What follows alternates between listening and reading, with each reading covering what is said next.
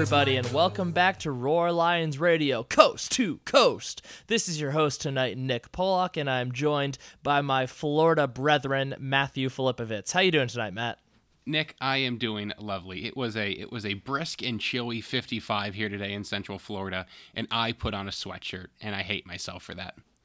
And you know what? I can relate because I also wore a sweatshirt today for my brisk Seattle 45. I, I think we clearly represent what what is real about the climate in the United States, and I don't think anybody had it worse than us today. No, I, re- I really don't think that's possible. It, it was it was it was very chilly and very cold. Unlike us, though, Penn State had a pretty hot week since the last time we spoke. Ayo, nailed it. Um, we had some some big news. To, well, you know, big-ish news to cover over the past week for Penn State. Uh, if you'll recall, last time we talked, uh, Penn State did not have a wide receivers coach. They were currently on the hunt. That is not the case anymore, as they have hired Taylor Stubblefield. First of all, fantastic name. Let's break it down. Yeah, terrific name. Up there with uh he's gonna give Mac Hippenhammer a run for best name in the receiver room. Um I think I think he might take it. I think I think this might be this might be enough to to dethrone uh the next Bo Jackson. Do you think it is required either by his own personal code of ethics or just by his body itself um, that he can only grow X amount of facial hair? I mean, he does have only have a little bit of stubble. I mean, I wow, that's a great question. He has to have at least something. He can't be clean shaven. And I think if he goes like full old like Brian Wilson from the Giants beard, I think that's just going to be a problem. So I think he kind of has to exist in this like happy medium he's in right now. I do really enjoy the idea of Penn State having a Brian Wilson type beard on staff though. So I'm going to I'm going to pack that one away in the back of my mind and we're going to come back to that later and talk about which coach would be the best suited for that. I already, Um, I already so- have my answer. All right, well then hit me with your answer then. It's got it. I mean, Brent Pry is already already pretty close to being there, but it's got to be Sean Spencer, right? Like that would just take him to a whole new level. I think it pretty clearly has to be Sean Spencer. yeah, that one's that's an open and shut case. Though I would not mind if Tyler Bowen just showed up on camera tomorrow with a just a glorious, glorious beard. I think, yeah, I think he could. I think he could keep the color in it for a lot longer than Sean Spencer could, just because I think he has like what 15 years on him. I think, I think Yeah, that could be a good way to go. Yeah, I agree. Uh, so yeah, Taylor Stubblefield, uh, replacing Gerad Parker, of course, who left to take over as the offensive coordinator over at West Virginia. Stubblefield, probably a name that if you've been watching Penn State for a while now, probably a name you might remember. Um, one of the arguably the best receiver in Purdue's history. Uh, he was a Biletnikoff finalist. I don't think he won it. He did not uh, win but it, he, no. he did not win it, but he was the all-time leader in the NCAA in receptions for a little bit. Um, Ryan Broyles of Oklahoma passed it back in 2011, but uh, still a pretty pretty strong college playing resume. He stuck around for a couple years in the NFL, played with the Panthers, played with the Rams, didn't do a whole lot, played in the Canadian Football League for a while, um, and then that was that's pretty much it. And since then, he has just been bouncing all around the country. He has coached at Central Washington as a wide receivers coach, Eastern Michigan as a wide receivers coach, Illinois State for two years as a wide receivers coach, Central Michigan again as a wide receivers coach, New Mexico as a wide receivers coach, Wake Forest as a wide receivers coach, two years at Utah as a wide receivers coach. Uh, for the Toronto Argonauts in the CFL, that's the team that Ricky Williams played for, fun fact, as a wide receivers coach. Air Force as a wide receivers coach for two years. Last year Miami as a wide receivers coach, and now at Penn State. That is think- quite a resume for a guy who's still in his 30s. It is, and it also should be noted Taylor Stubblefield, uh, Taylor Stubblefield from Yakima, Washington, where my mother is from, where my family is from. I think the first question that people have been asking when seeing his, you know, it's, it's, I think it's pretty common that most most average fans don't know who Taylor Stubblefield is, unless you remember from from his playing days. That is, but most probably didn't know him much as a coach before this move, especially Penn State fans. Hasn't really had any other Penn State connections, and I think the first thing that jumped out in people's minds was, "Wow, he moves around a lot." And for Penn State, this is now Stubblefield will be their fourth receivers coach in the last four years. So I think the natural reaction was to say, well, why should we believe that this guy's going to stick around any longer than any of the last guys have? What are kind of your impressions on that front, Matt? Do you think that I don't know, do you are you a little worried that he's going to jump around again really quickly after this? I think I am a little worried, um, just because I think we need to see some stability at that position. Um, but again, receivers coach and, and a lot of those position coaches in general are something that you're you can easily find guys around the country to fill those kind of roles. Um, so his kind of career path is is a little bit concerning, especially because I think Penn State does want to keep a guy locked in for a little bit. But with that being said, I think if he does find success here, he he's gonna um, give Franklin a reason to want to keep him around for a little while, as opposed to everywhere else was nowhere was on this level of, of, the caliber of program Penn State can be. So I think if he's able to succeed, this is a place that it would be really hard for him unless he gets a coordinator job uh, to to make a what would be like a, considered a move up a rung or something like that. Yeah, and uh, that kind of brings me to the other thing uh, when you're talking about the caliber of program. And yes, Miami is is very much a step below what Penn State has been, um, and what Miami has been recently, for that matter. I think the other thing that people were concerned about was that he doesn't necessarily have the greatest recruiting pedigree. And I know that I believe it was the Miami 247 page where there were a lot of I don't remember I don't know if these actual writer I think it was one of their actual writers mentioned it that um, he just wasn't the greatest fit in South Florida necessarily recruiting wise, which I don't know why anyone should be surprised about that. He's from Washington. He played at Purdue. It's not like he has these deep Florida ties. So I I think there was a little bit of concern on that front. And for me, I I don't I don't see that as much of a concern because I think Franklin has built a staff that is really overall an excellent recruiting staff. I guess we don't really know much about what Kirk Ciarrocca will do as a recruiter, but the coordinators aren't really relied in that role relied on in that role quite as much. But I think kind of where we talked about with Phil Trautwein, where the offensive line isn't always a position where you need the coach to be an ace recruiter. It kind of seems like Trautwein could be that guy. I think it's okay that maybe Stubblefield taking him on, he doesn't necessarily have that reputation, but also he's never recruited with Penn State behind him. And if he is able to be as good of a teacher as it sounds like he is, and it seems like he should be with his resume, then that's the kind of guy that, you know, once he's once he proves success, eventually recruits are going to want to come play for him for that reason. So where what are you thinking about as far as him as a recruiter? Yeah, I think we've seen Penn State establish uh, themselves in you know Florida, Texas, uh, to a lesser extent, you know Georgia, a lot of those big programs in the in the South. I think Stubblefield is you bring that guy in to help you build up your recruiting base in the rest of Big Ten country. I mean, we've seen Penn State, you know, dip into places like Indiana, Illinois, Ohio a lot uh, to get those kind of players. But Stubblefield's a name a lot of high school coaches and people are gonna recognize just because of the caliber of player he was. Was he there for their uh, for their Rose Bowl run? Was he on that team? I believe he would have been. Um, if you keep talking, I can check. Okay. Um, so assuming he was, because I, I think that was 02, if I if I remember correctly. So that's going to be a name a lot of coaches are going to recognize. And as as Penn State starts to become more of a, a national brand, this he's a really great guy to help them establish themselves um, kind of throughout the Midwest. So that's, you know, the Columbus area. I mean, obviously, you're always going to play second to Ohio State there, but you can go in there and you can win some battles there. Uh, the Detroit area, Chicago, you know, pretty much all those major hubs where we see elite level athletes come out of that aren't Florida or Texas. I think when he gets settled and when he starts to build a track record as an, uh, an established coach, I think we can see a lot more success there for Penn State. So he was on the the 2000 it was the 2000 season the 2001 Rose Bowl was, was, when Purdue went. Um, he was a freshman. So he okay. didn't he didn't play a role on the team, but he was on the team. Okay, I mean that's still something that he can he can pitch to high school coaches, saying that he knows what it takes to get a school like Purdue, no less, to that elite level. Yeah, for sure. It's it's definitely an interesting hire. It's not one that I think most people would have guessed would be the choice uh, a week ago, but for the most part, I think Frank. I know the recent wide receiver coach history is a little shaky, but I think Franklin has earned the benefit of the doubt when it comes to hiring coaches. He's his percentage is pretty high, um, and I I guess part of that depends on how you feel about Ricky Rahne as an offensive coordinator. But regardless, I I would wager to say that it's worth uh, it's worth trusting Franklin until proven proven otherwise in a case like this. Yeah, I agree. And and a big thing for me here has to be I remember um after Gerad Parker arrived on campus, and it was actually during spring ball at one of the media availabilities. KJ Hamler said a big thing he likes about working with Parker was that he played the position in college.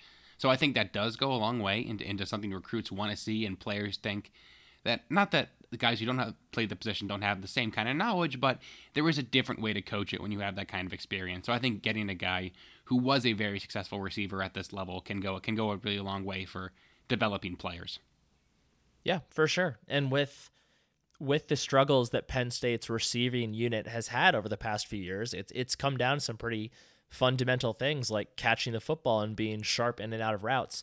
I think they would really benefit from having a good teacher there.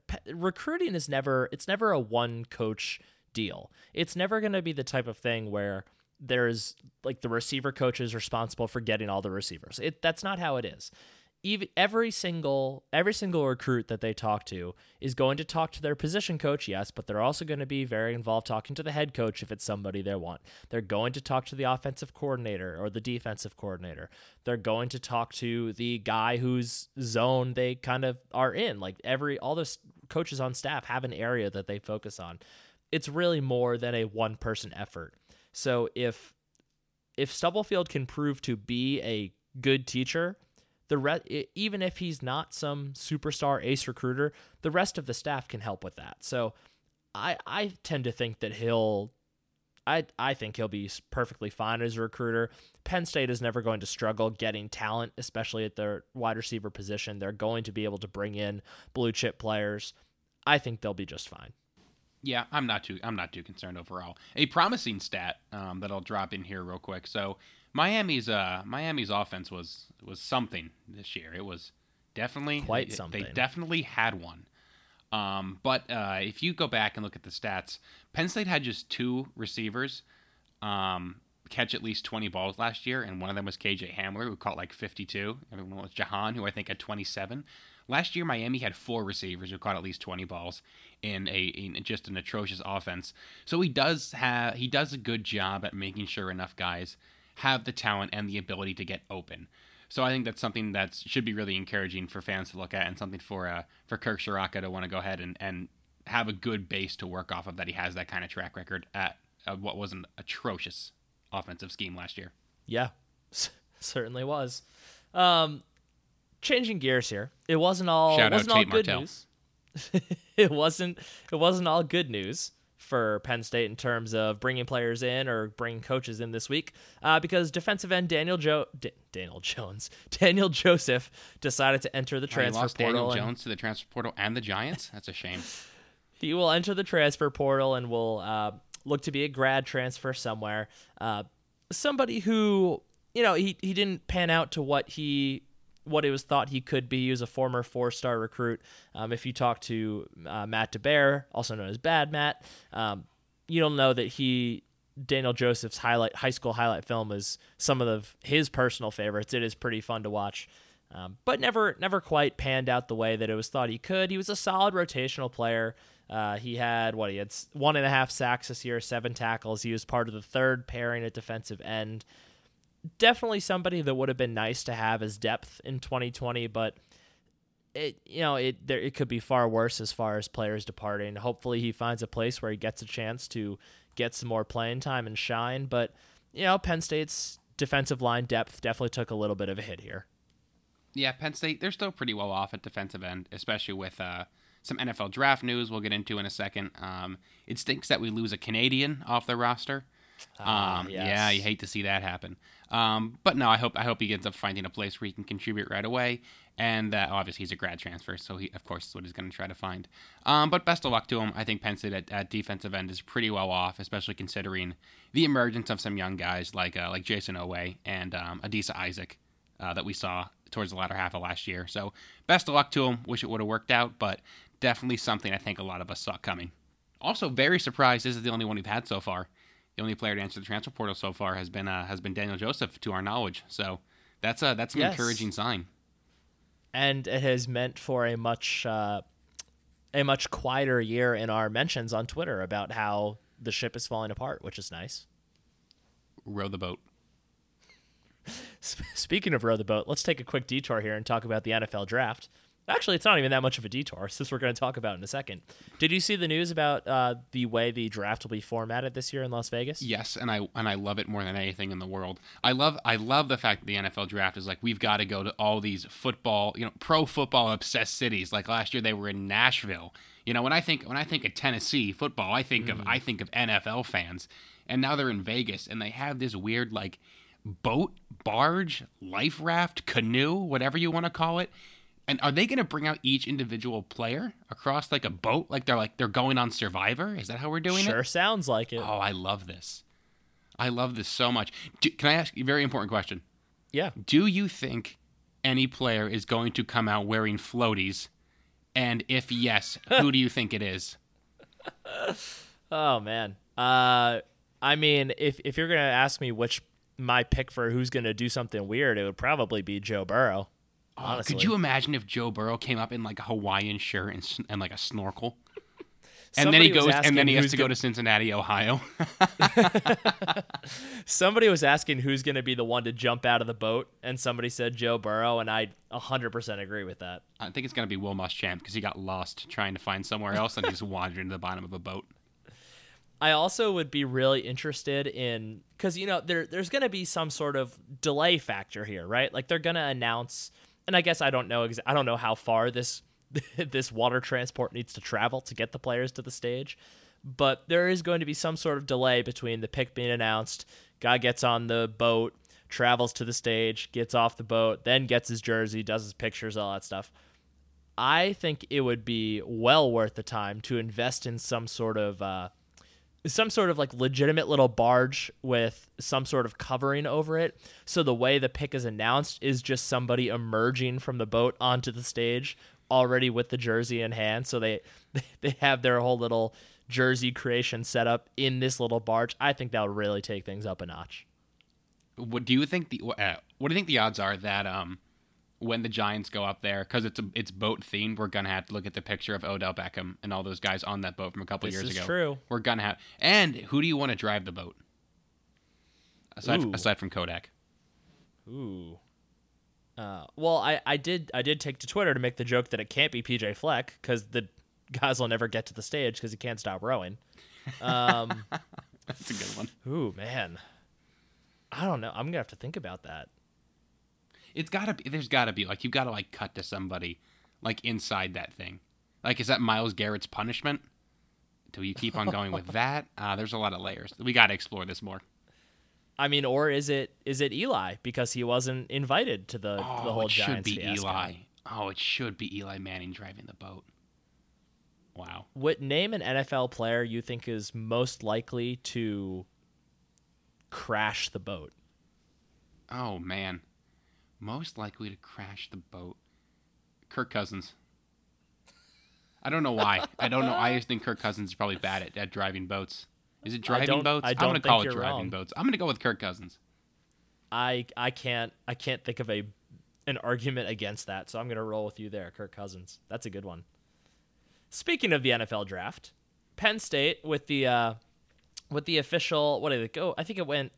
I think the list was made officially official today. Today Yes. being Tuesday morning. Yep, 90, Um, the list 99 of- players uh, underclassmen Yes. were granted special eligibility to enter the 2020 NFL Draft. Yes, and only two Penn Staters appeared on that list, uh, those being Yetur Gross Matos and KJ Hamler, uh, who actually I saw another mock draft today with both of them in the first round again. It seems like Hamler's really picking up some steam a little bit here, and he's going to test really well, so that, that'll be pretty interesting to watch. Yeah, these are, these are Dwight Galt prod, proteges, proteges, Yes. whatever it is. They're not going to hurt their stock at the NFL Draft.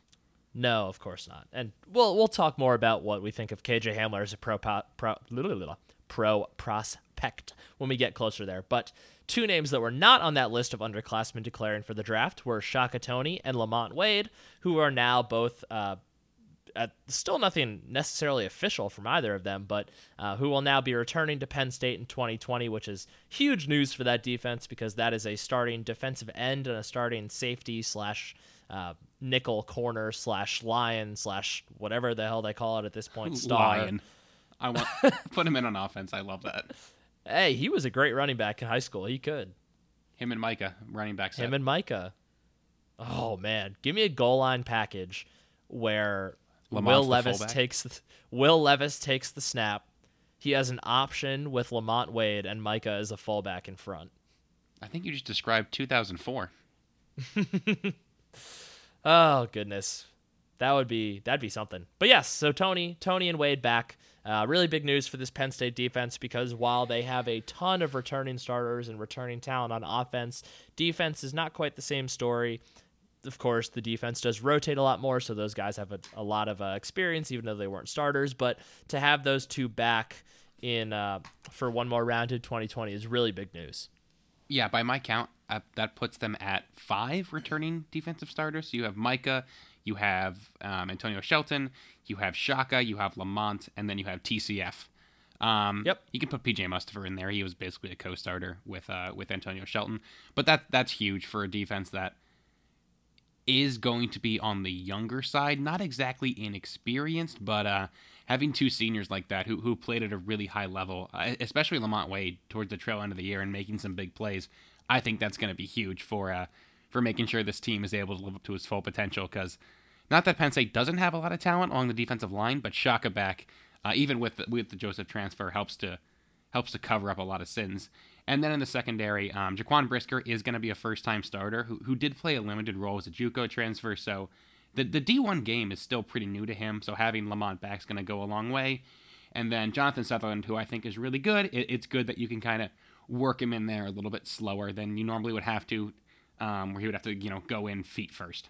Yeah, I agree. And I and while I, I don't typically like to comment as much on whether or not I think guys made the right decision because uh, the right decision could mean many different things for many different players because even if you even if you only make an NFL team as an undrafted free agent, that is a quite a nice payday that you're making right right away there. Um, can always fall back on what you did in school and continue to get your degree and all that. But as far as just pure NFL potential is concerned, I do think these two both made good decisions. I think Toney is somebody who I could very easily have seen being drafted this year, but I think if an, with another year at Penn State where he really is the really is going to be the one that's relied on to be uh, put up some big some big numbers on that defensive line, regardless of whether or not he ends up being the brightest star on that line, because Jayson Oweh looks like he's ready to just burst out. I think it'll be good for him just to continue to improve. Uh, he made a lot of strides last year as a run defender, and I think that's something that he can continue to get better at and just continue to become a more well rounded uh, defensive player in general.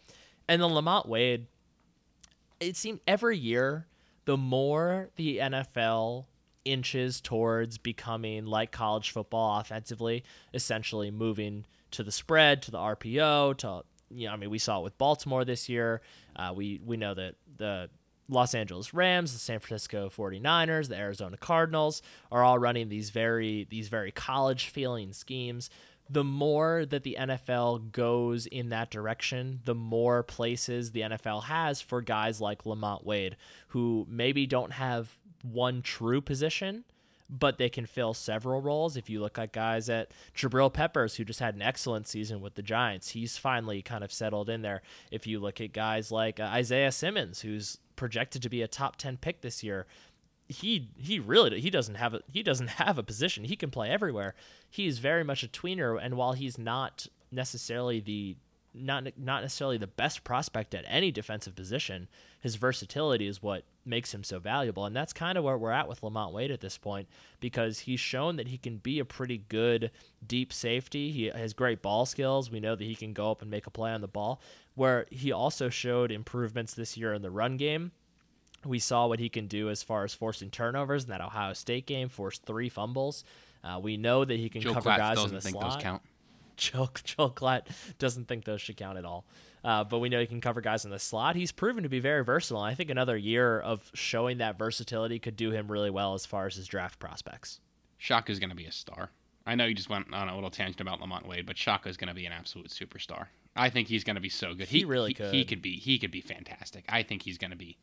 He's going to play out of his mind. I think he can earn second team All Big Ten honorees. I think he can be that good.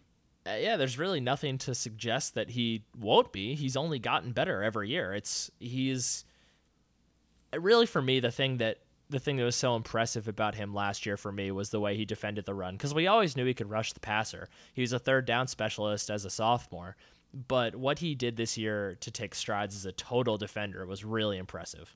Yeah, he's going to be really good. So, hey, go defense. I hope you are even better than you were last year at getting to the quarterback because you were still pretty good, but you went away for uh, for a couple weeks. But hopefully, uh, Shaka coming back means that we're going to see a return to the norm. And Toney and Wade, of course, joined the rest of the Penn State uh, players who had a choice to declare for the draft and did not. Those being center Michael Menet, right tackle Will Fries, tight end Pat Freiermuth, and who am I forgetting? Oh, and Kicker Jordan quarterback Stout. Castro Fields.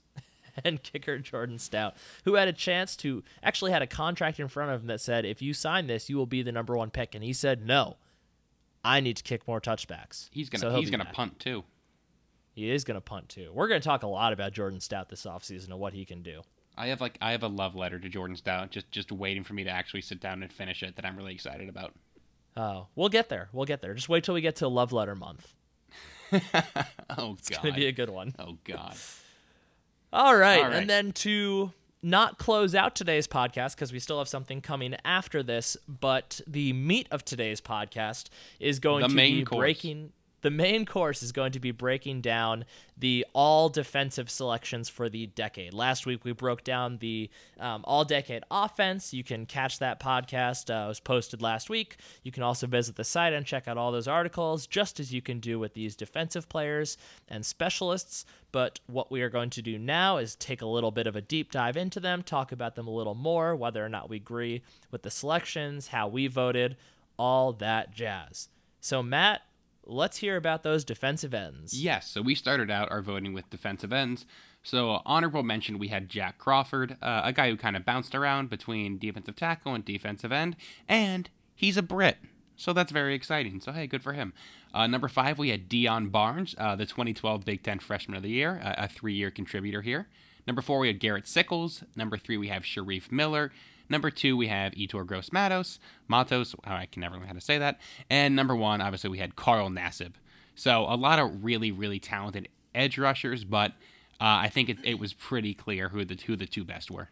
Yeah, and I think it it's some I think some people might look at this and say, well, first of all, there's probably some people that looked at this and wondered what our voting policies were and you know, it's it's going to be different every time we open a new Google form, but I think the fact that Carl Nassib finished atop this list despite only really having one season where he was the guy, I don't I don't think he played a very high percentage of snaps at all before his year as a starter. He did not. But but what he did in that one year as a starter was just so so dominant and so far and away the best season we've seen from a defensive end this decade and really in a long time before that. I think that I think his spot at number 1 is well earned. Yeah, I think, in, including defensive tackles, I think he was the most dominant defensive lineman in this decade, uh, just based on that one season alone. Because absolutely nobody, nobody could stop him. He was, he was absolutely fantastic. And it's unfortunate that Gross Matos had to finish second on this list because of him, because his his career has been really consistent and just really really impressive overall. I think that the thing that the thing that people who are just learning about who Gross Matos is as they kind of dive into NFL draft profiles and all that jazz is when when you think about edge defenders, the first thing you think about is sacks. And Gross Matos was great at getting to the quarterback, but the value that he provided as a run defender and just as a just just as a defender behind the line of scrimmage in general, he was just really really difficult to get past. And I think that's the thing that was so impressive about him. Yeah, a big thing for me uh, that I'll establish now in my voting was I think versatility as a football player goes a long way. And Yetur Gross Matos was such a good football player that it, they could shift him inside to play defensive tackle, and he didn't really drop off. So I had him at number two. I, I did have Nassib at number one, but that that versatility went went a long way. And he was number two, in my opinion, by by a wide margin. That versatility, I think, is something that's so rare to find in a football player, especially one that young. He, he started doing that, you know, towards the tail end of his true freshman season. So, so for the staff to have that much confidence in a guy like that is just lets you know that he's a really special player. Yeah, and I know I was talking with um, somebody that I used to write with on the Seahawks site at SB Nation. Uh, he's now the head NFL writer at The Ringer, Danny Kelly.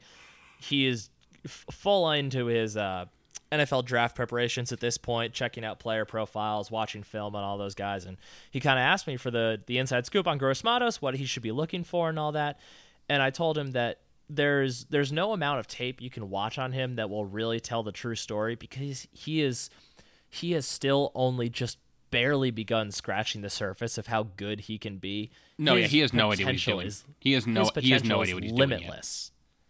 He just gets by dudes at this point by with his length, with his strength, and with his speed. If he gets the, when he not if when he gets to the NFL, when he is a first round pick, when he has the chance to just focus on football all the time and gets a chance to work on pass rushing moves against NFL offensive tackles all the time, he is going to be downright scary. Yeah, he's gonna be. He he could end up being the best of this bunch as as a pro player. Yeah. Oh yeah, easily. Um, and you know, I think a guy like Shareef Miller has a chance to do some big things in the NFL as well. Obviously, he's been uh, hurt. I don't, did he get hurt before the season started? I don't. Yeah, I don't think he played. Any, excuse me. I don't think he played in any regular season games. I don't. Actually, I'm not sure if he played in any. Pre, he got hurt really early on.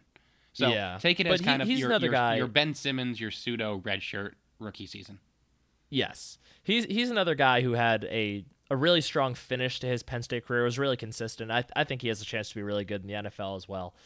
Um, as far as the rest, I mean, D- uh, Deion Barnes is a guy that Man, I love Deion Barnes.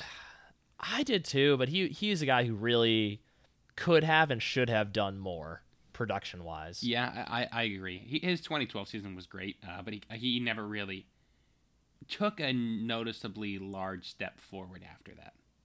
Yeah, and to be fair, he was part of that group that um, was you know when they started their recruiting process, being recruited by the Joe Paterno staff, then it ended up being recruited by the Bill O'Brien staff, and then all of a sudden James Franklin came in. So they they dealt with a lot of adversity. Those guys did on and off the field, and to kind of go through the mindset of three different coaching staffs is a big deal. So it's it's hard to know how much that really affected them. Uh, but you know, I think Penn, Penn State has proven that they know how to produce defensive ends, whether it was with Larry Johnson or Sean Spencer or oh, goodness, I don't even remember who the defensive ends coach or the defensive line coach was under Bill O'Brien. Do you? Wasn't that wasn't that still LJ? That Oh no, LJ. yeah, duh, that was still LJ. Yeah, that's why. That's why I forgot because I already said his name. Um, yeah, I think I think this is a really really talented group, and I think this is also a group that when we do this again in ten years, mm, man, there's gonna be some some true superstar talent on that There's list. There's going to be some ballers on this list. Tell me about defensive tackles. All right, so shifting inside here to defensive tackles. So at our honorable mention, we had Kevin Givens, um, which I am upset about. Again, uh, versatility goes a long way for me. I had Kevin Givens at number five, so yeah, honorable mention, not that far off. So at number five, we had Robert Windsor, uh, a guy who came on really strong towards the tail end of his career, but uh, a four-year contributor. At number four, we had Jordan Hill, uh, a guy who was really underrated, I think, for a lot of his Penn State career. Uh, number three, we have Austin Johnson, who is responsible for probably my favorite touchdown in Beaver Stadium. Oh, no, that's a lie. The block field goal happened. My second favorite touchdown uh, I have witnessed live at Beaver Stadium.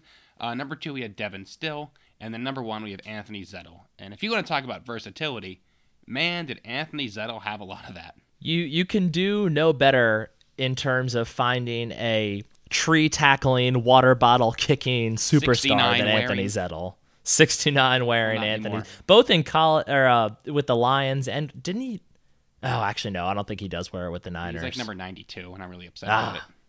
Yeah. Oh well.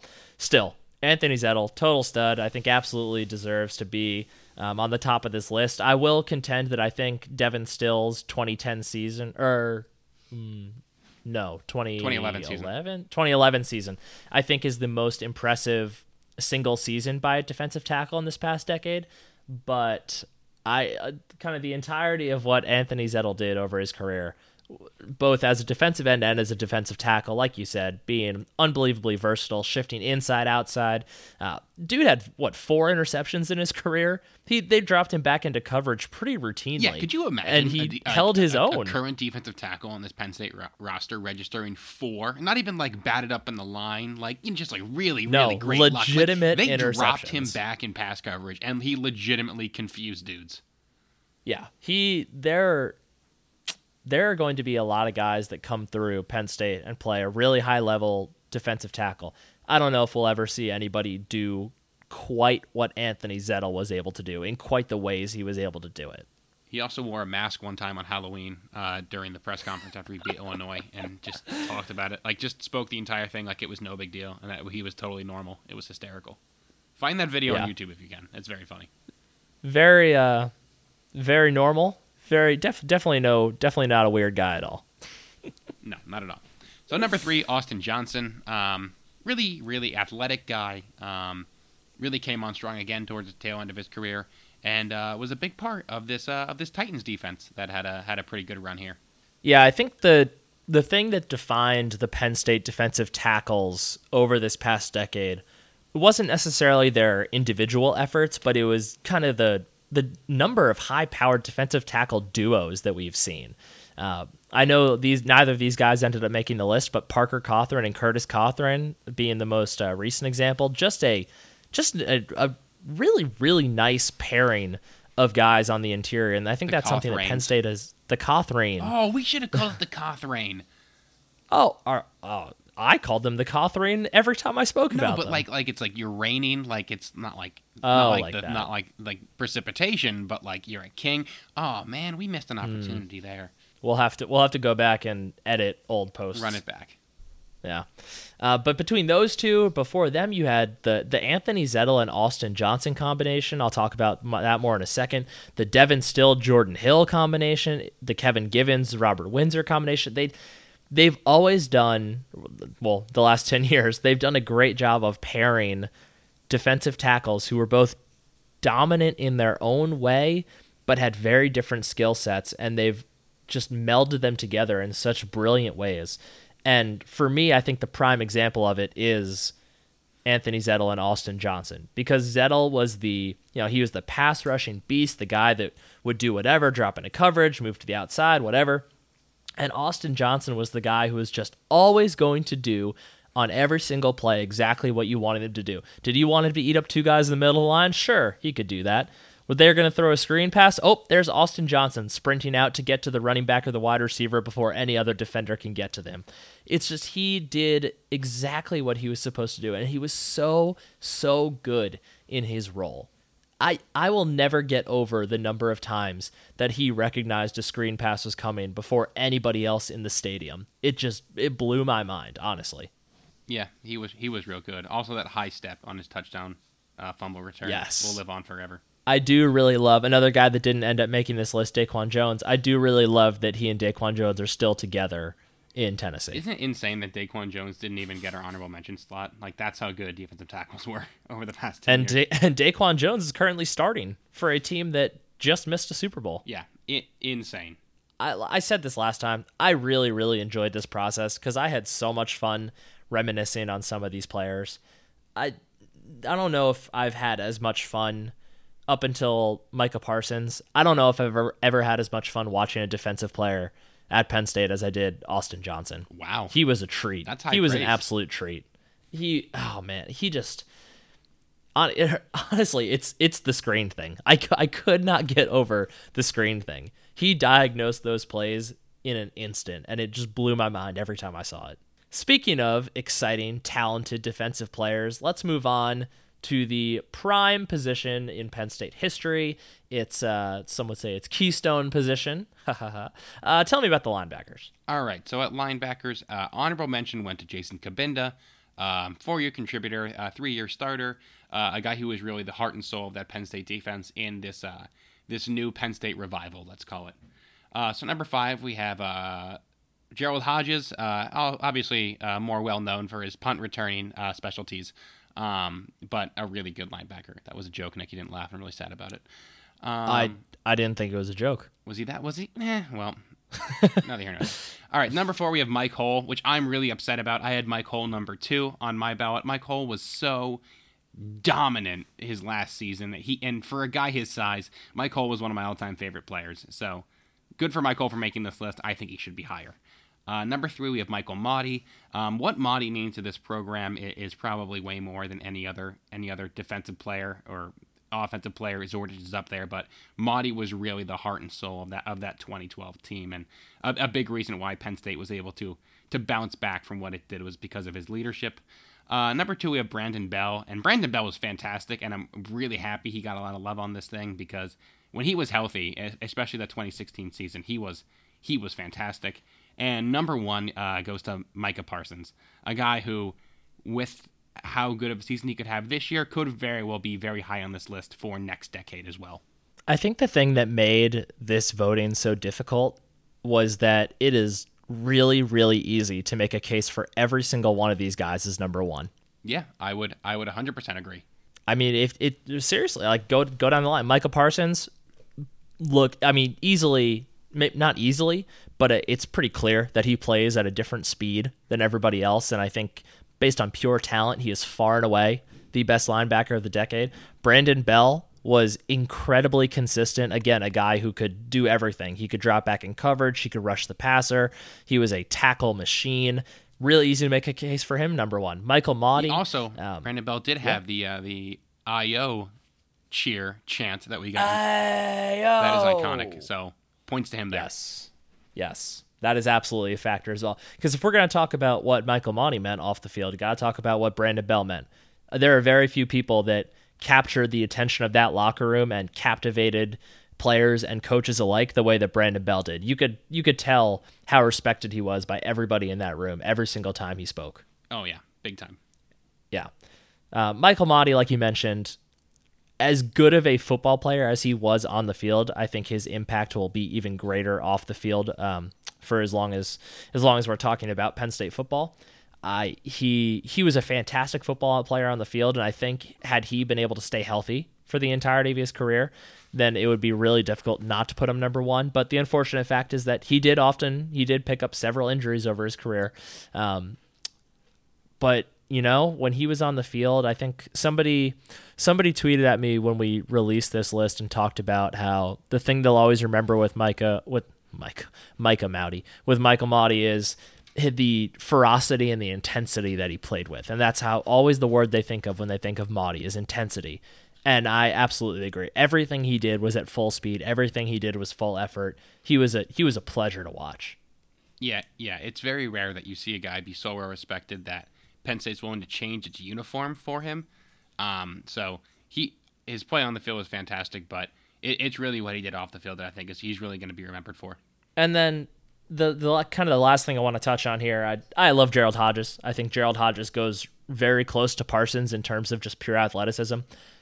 Mike Hull, I, I referenced this before with Devin Still's single season being the most impressive for a defensive tackle this decade. I think Mike Hull's what was it, 2013? 138 tackles that season. Yeah.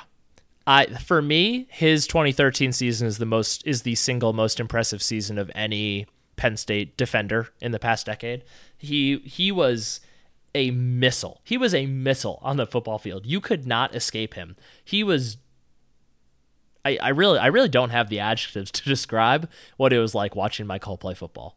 Yeah, he was he was absolutely unreal. Yeah.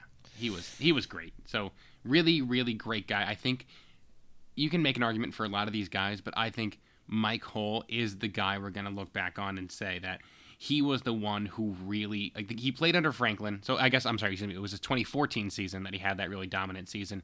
He okay. was the guy who started this new wave of linebackers under Brent Pry and uh, and James Franklin. Tell me about the cornerbacks, Matt. Okay, cornerbacks. Um, a very interesting voting uh, process here. Um, so honorable mention went to Christian Campbell. Um, one year starter, four year contributor. Um, 6'1, rangy guy. Uh, did get drafted and has bounced around the NFL a little bit. Uh, number five, we have Trevor Williams, a, a converted wide receiver. Uh, number four, we have Jordan Lucas, who was converted to safety for his senior season, but really made most of his money at corner. Uh, number three, we have John Reid. and John Reid actually did get the most first place votes. Um, there was just a really big, it was a really big discrepancy on where people had John Reid. Uh, number two went to Grant Haley. Um, Lions scoop it up. Grant Haley will score. Um, and number one, we have Amani Oruwariye, uh, a guy who was really, really great uh, as a reserve um, in his redshirt junior season before uh, really coming into his own as a redshirt senior, and uh, who is currently uh, probably seeing the most NFL success. I would argue already out of any out of any Penn State corner this decade. Yeah, that's an interesting question because I could. Trevor Williams was a uh, I think he was a starter for at least two years. Oh, that's true. With San Diego, that's true. I think he, he was he was one he was a PFF darling a little bit. I think he got on a few of those weekly lists. Um, I know Grant Haley was the I think the fifth highest rated rookie corner last year. So I think I think he has some competition for for that uh, professional That's fair. success bar. I but forgot about Trevor Williams. How how he did have those few good seasons out west. Yeah. Uh, but he does. I mean, Oruwariye does what he had two interceptions this past year, so he he definitely is is making a making a case for that pretty early on here.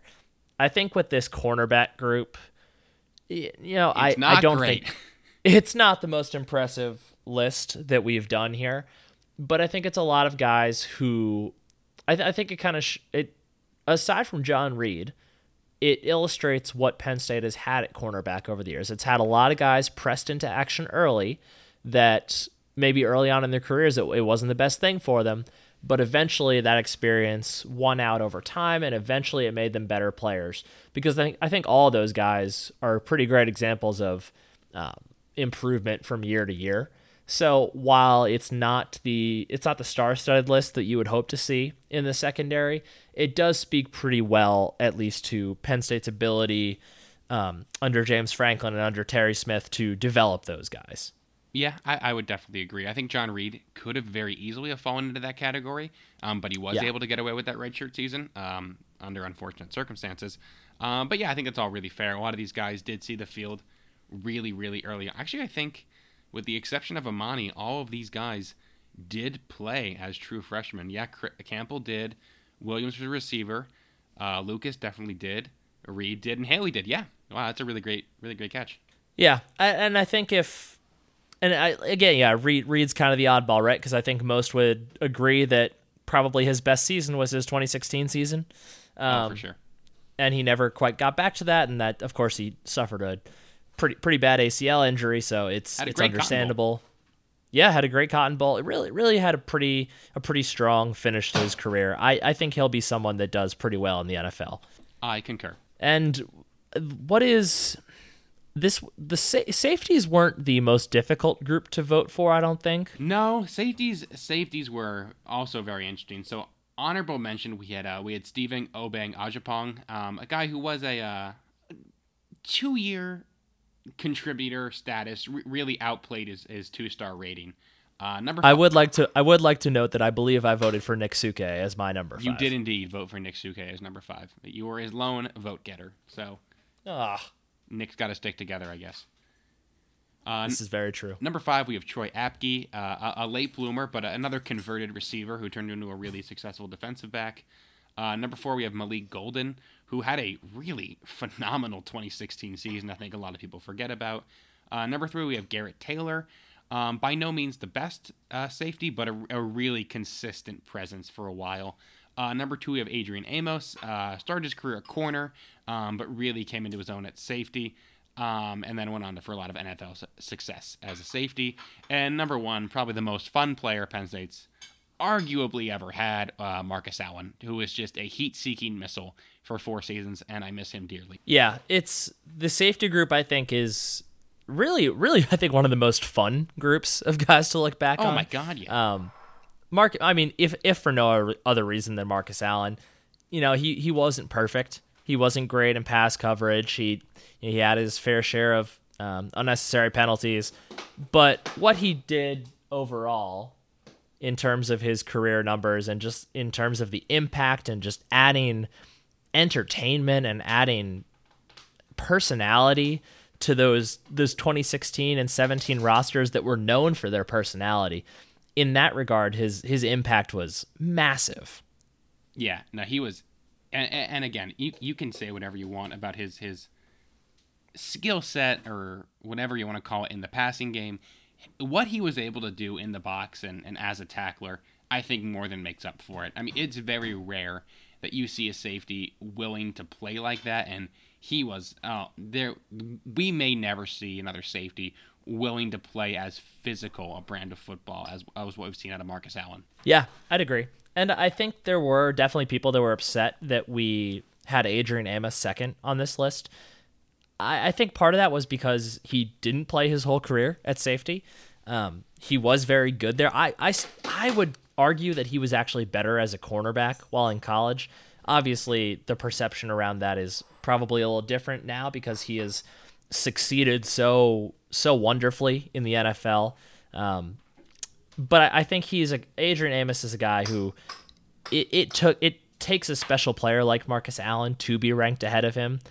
And that doesn't that's not a dig on Amos. I think it's more it's more talking about Allen. But Adrian Amos was a phenomenal player in his own right. Yeah, yeah, I, I think he has a legitimate case to be top five at both safety and corner. And now, Matt, the most important voting that we did in this process. Our, se- Tell our us secret about long these... snapper voting that uh, just you and I did. Well, no, that we're that that's the fullback voting. Oh, that's true. Tell us about these specialists. Yes, so honorable mention here was Anthony Fera, a guy who kind of maybe uh, maybe we're going to see a repeat of this with Jordan Stout this year, but he pulled double duties as uh, as both a kicker and a punter um, but definitely uh, was, I would say, a better punter uh, than he was a kicker. And that's not to say he was a bad kicker by any sense of the imagination. He was pretty good. Number five, we have KJ Hamler uh, for what he did in the return game. Number four, we have Tyler Davis, uh, former soccer player. Uh, number three, we have Sam Ficken, uh, current New York New York Jet legend. Uh, number two, we have Saquon uh, for his kick return ability, and number one, uh, the prince that was promised himself, Blake Gillikin. It it's hard to really quantify how important Blake Gillikin has been to this program over the last four years. If you don't understand he... what Blake Gillikin means, then you haven't been a Penn State fan very long because punting was so bad for so long. And then Blake came in and straight up, he could have punted the ball even a little bit horribly, and we would have been ecstatic. Yeah. I mean, when you consider the quality of punter that we had before him when we're going about the the Daniel Pasquariellos and the Chris Gullas and the Alex Butterworths. I'm sure they're all great guys, not great punters. And Gillikin was just even in his down years was so consistent with what he was able to do. And you know, he he had his few a few shanks here and there as every punter does, but what he was able to provide the special teams unit in terms of consistency was just so far and away so much better than what they had had in the years previous, and it made an absolutely massive, massive difference. Yeah, and served as the holder for a couple years, so just a really, yeah, really important presence on special teams for a, for a long time. He is going to be, he might be one of the biggest uh, losses we have from this offseason. Oh yeah, definitely. Um, th- Sam Ficken and Tyler Davis. Uh, I I, I mean, if you've ever read anything that I've written or listened to me, you probably have an idea, or at least have some sort of semblance of an idea of how much I love Sam Ficken. I do think three is the right place for him. I, I this is actually, I think, exactly how I put my voting, because I think what Saquon Barkley provided as a kick returner was just. I mean, it, it's it's like he was as a running back. It was a touchdown waiting to happen, and I think when you have that kind of threat back there, that he has to rank highly there. But it should not be understated how equally as important as Gillikin that Ficken and Tyler Davis were to this team because having consistent field goal kickers, especially early on in the Franklin era when points were at a premium, to know that you were going to get points when you were in field goal range was a really really big thing for this team. Yeah, I I agree. They were they were both really really good. Shout out Joey Julius.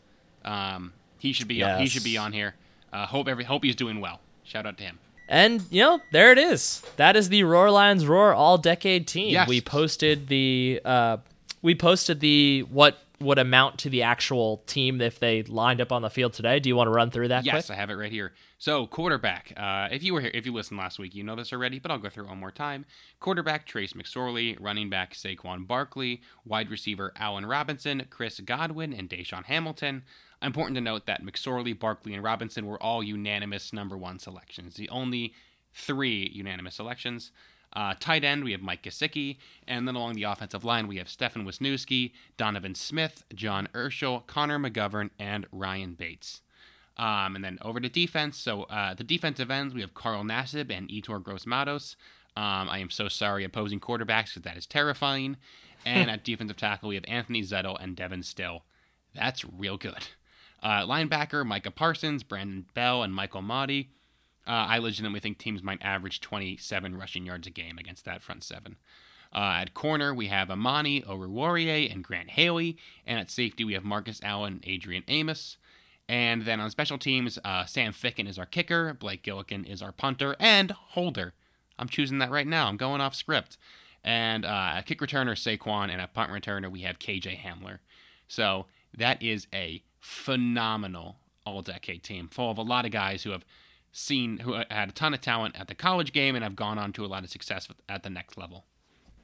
Yeah, that is that's quite the squad. That would be quite a formidable opponent for anybody, and I would wager that if we if we had the wherewithal or the ability to do all decade all decade teams for the rest of the Big Ten, the rest of the big country, whoever, I have a feeling that Penn State's team would stack up quite well.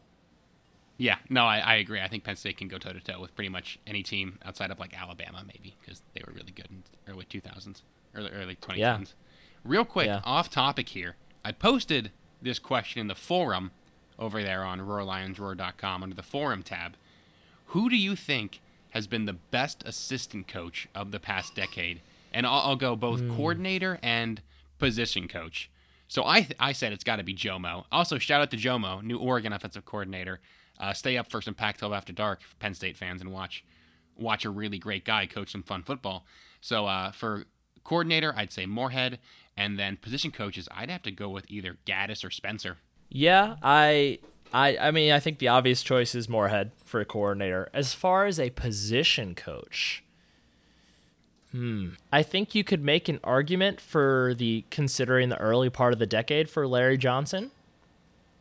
I I feel like I could probably make an argument for Brent Pry before he was the coordinator. Oh man, that's really tough. Yeah, well, listeners, we'd love to hear your thoughts over on the forum. Uh, drop drop by, let us know what you think. I think that's a really that's a really fun group think exercise because there's a lot that goes into being an assistant coach at this level, whether that be both player development and recruiting, which is why why I give Gattis or Spencer. I can't really decide which one yet. I'm leaning yeah, towards Gattis. Yeah, yeah, that's yeah. When you consider the recruiting side of things, that's a big that's a big deal too. And I think if had he gotten here a few years earlier for that same reason, Ja'Juan Seider would probably be in that conversation. Oh, that's also. a good one. So was Charles Huff. Oh wow, there's a lot, a lot of good ones. But yeah, drop by. Let us know what you think. Yeah, um, yeah. So I, I think that's about. I think that's about all we have tonight. I, I, I really enjoyed doing this all all decade series. I'm really glad we did it. Thank you for putting that together, Matt. Um, I hope to. it was fun. I hope it was you fun all. To put together. Yeah, I hope you all enjoyed listening to it and reading about it. Uh, we'll probably come up with a, a little more. I have a few other ideas for some all decade content for the next coming weeks here. It's not like we're not like we're up against timeline or anything. All decade long Beaver off season State, still Beaver ahead. Stadium so. snack foods. Number one, all- chicken baskets. Number two, the pasta salad in the press box, and that's all I know. Mm, number three, the hot chocolate. I never had that. That is the hot chocolate that was cheaper than a water bottle I w- is cheaper than a water bottle. I was spoiled, and I was in the press box for two years, thanks to thanks to this lovely website, and I got to enjoy nice, delicious food and the warmth. I'm very happy for you. Thank you. All right, Matt. I think that about does it for tonight. Uh, I think when we come back next week, that'll be a good time to start talking about a little bit of uh, Penn State basketball mixed in with some football stuff. Yes, Um, Shooty hoops so look week. forward to that. Yeah, look forward to that. Um, as always, please make sure you subscribe to the podcast on iTunes, on Spotify, wherever it is you're listening. You can catch us on either of those places: SoundCloud, uh, Google Play. Uh, what else? What else did I say? Podbean.